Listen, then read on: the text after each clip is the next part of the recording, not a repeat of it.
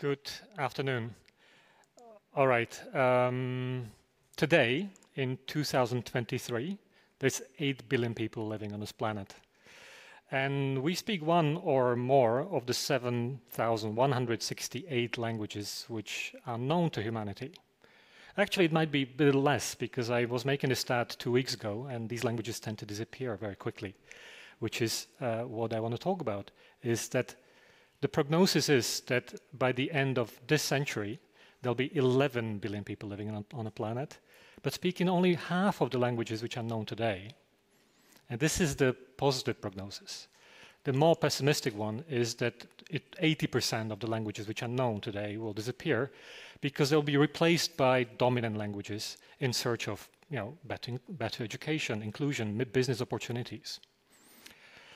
Um, this, I think, it's clearly troubling because it takes millennia to develop languages, and they, they disappear within a lifetime, within a single generation.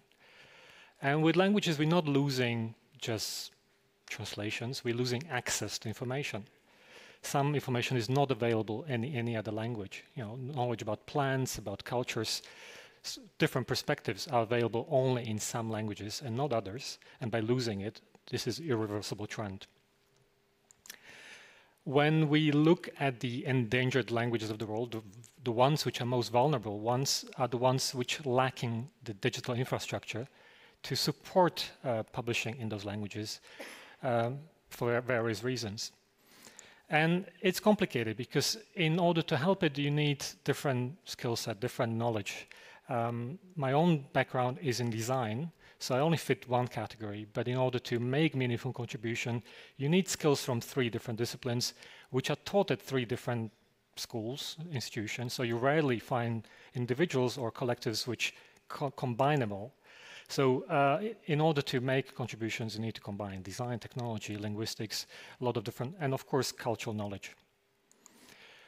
Um, I run a company, it's a private company, it's not, an it's not an organization, it's not public institution that deals with um, type design, typography, uh, and a specialty is that we're developing system infrastructure for supporting different world languages.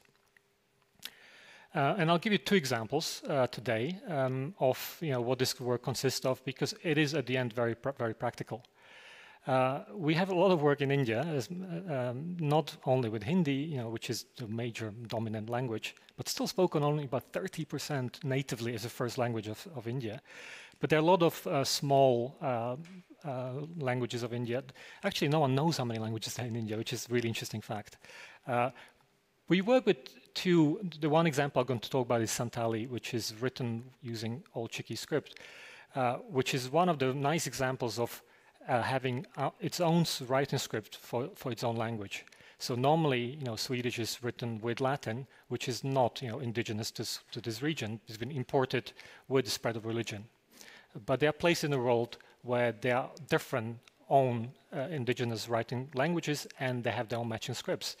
And this is important for them because in the lack of geographic autonomy, these cultures, they have the graphic autonomy. They can visibly express themselves in their own ways, present their own identity.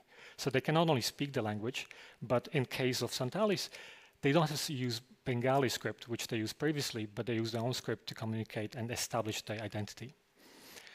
Uh, as you can imagine, to collect information to make meaningful contribution is tricky because there are no books published, there are no Wikipedia articles about how to do this work. So the only way to do it is to do it with the com community, which requires field trips, which requires a lot of time building trust and reaching out to people. Uh, we would do this, and it would take years of work, uh, which would finally allow us to produce the work which I'll show at the end. This is uh, tricky for the small languages, but even for the big ones, you know, like a Devanagari is the writing script that is used to write uh, Hindi, but it covers 100 other languages. And what is interesting is that there are different preferences in different regions by different demographics about, about the use of the same writing script. So if you look at old manuscripts, you know, how people write by hands, you'll find, for example, very different forms of writing, I don't know, numeral 9 or letter uh, A or, uh, across different regions. which have to do with you know, uh, you know language reforms and different uh, regional preferences. And again, you don't find this covered in books. I wish I could. You know, if, if we would find this, we would just have the, all the answers. But because we don't, we have to do the research on the ground ourselves, uh, interviewing thousands, hundreds and thousands of people to collect the preferences, to understand how readable different forms are, uh, to understand, you know, why they're readable because of, you know, like uh, their different pe people age and, and uh, geographic pref uh, preference. When we do research like this, uh, of course, you know, like uh, we open source it because the only way to advance knowledge is when people contribute to this, show what we found out and which not only makes our own work better, but it makes everyone else's work, you know, who deals in the same field much better. So you would publish recommendations about you know what makes some particular forms more suitable for some communities and not for others. Uh, and ultimately, we're able to publish systems. So November is a type design system. It's a type, it's a typeface. It's a, series of fonts that cover groups of languages. In this case, for South Asia, uh, which is one of the most linguistically diverse places on Earth. Um, and we take each of the writing scripts as seriously as we take our own scripts. So uh, previously, you would probably not find uh, some languages supported, or if you do find them, they would come in one style. We make sure that they come with weight and widths, what people are used to, so they're taken as seriously as we take other languages. Um, so this particular work, uh, I'm standing here presenting alone, but it's been work of over 50 people. There's been researchers, designers, uh, developers, making sure that we can render the languages correctly. Uh, and we learn about them. And when we learn about them, we can support them, making sure that your devices support them. So you can do things which you take for granted, you know, sending messages, sending emails, to do it with any other language. I don't have time to go into specifics but details. Again, South Asia is a huge place. It's uh, spoken by two billion people, you know, like a home to two billion people. If you want to know more, this is a small documentary film about the process of doing it, and then you see uh, the methods and the involvement of community that goes into something like this. The second project which I'll show is the contrast to this. So this is, you know, like a huge part of the world living in a fairly small place. Uh, here is a huge place, but very small community of people uh, in a northern part of Canada, um, people in a province of Nunavut and across Canada, uh, there's the indigenous people who do not use English or do not use Latin script, that they have their own script called the syllabic. Uh, and that script covers not one, but a group of about 40 different languages you know, in North America. And uh, again, I wish as a, my job as a designer or type designer was that, you know, design things easily. You know, like a, if you're designing a font for English or Swedish, we just open the, the font editor and we know what to fill, you know, the A to Z and you pre-fill the spots.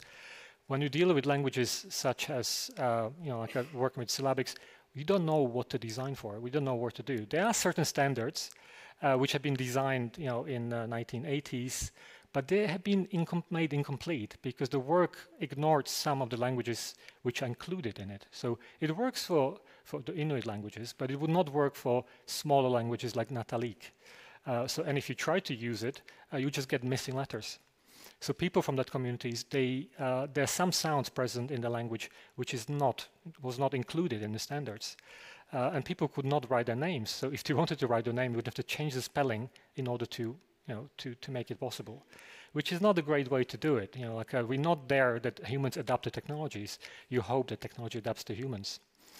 The backbone of all this is Unicode. Unicode is the standard for digital communication, uh, which is made by us, by humans. And the good thing about things which were made by humans is that we can change it. We can. We don't have to. You know, it's not fixed. It's not God given. We made something and we can improve it. So when we come to situations when we see that people actually know how to write it, but we just cannot express it digitally, because there are people, you know, this person, uh, Nilawak, she's one of the language keepers for the community. She would explain to us exactly what needs to be done, uh, except no one has listened previously. So we would work with her sketches uh, to create digitalizations and push for reforms of these standards with these big companies which control the standards. And the good news is that this is possible. It, there's no gatekeeping. You know, there's a with the support of community, and we had the enormous support of people, we would make a case for supporting these languages, uh, revise the standards, bring the missing characters into the standards, which again not only makes our work better, uh, so we can produce fonts, but also makes anyone else's work possible. Uh, we continue working in, in Canada. It's been work for multiple years. Uh, one of the work is now in, in British Columbia where we revise the representative characters which were misrepresented previously. Uh, so we're revising the standards. And again, that creates the reference for others to work with these languages. Uh, it makes a visible difference between you know what was before how it is now. And finally, we you know only then can produce digital fonts so you can type your text correctly. And we're pleased that the, for the first time we could have also secondary text that you know can bring the subtlety of language of, of you know what we're used to from, from other lang languages. It's mainly about accessibility, you know, bringing making language accessible, but also uh, not technical accessibility, also emotional accessibility. These fonts need to look good also, and it's been joy to work with people and who see the excitement that these things can be actually fun to use. Um, again, I don't have time to go into details. Uh, it is pretty much, I think if I could emphasize one thing, is that it is very much work with the, with the communities uh, that may allow, make it happen. And that's why it is a very slow work because you need to build trust of the community because they have different experiences over time. And uh, only when they see the dedication, the, the, you know, the motivations of us, why we do it, uh, they can invest and can help us and help themselves to uh, to make it happen. So there's a, a, another documentary about the process of doing it. Um, I'll conclude it. Uh, in short, you know, we are a design company, and I wish we could focus only on designing things. But in order to do our design work, we need to you know, start with design, with research and documentations. Documentation is vital for these marginalized languages. Uh, and we need to open source it to make sure that there's a lot of validation uh, that people are included in that process. Uh, we also have to work, you know, reach out not just within the community, but also work with big tech companies, with the Apples and Googles and Microsofts of the, of the, of the world to make sure that they support it uh, equally. Uh, and I wish you know there were governments who paid for this, but we do it on our own.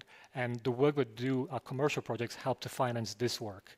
Uh, so every time people buy you know fonts for supporting Swedish, they're paying a little part of this project that we do on our own. And only then we can design fonts for these languages. Thank you.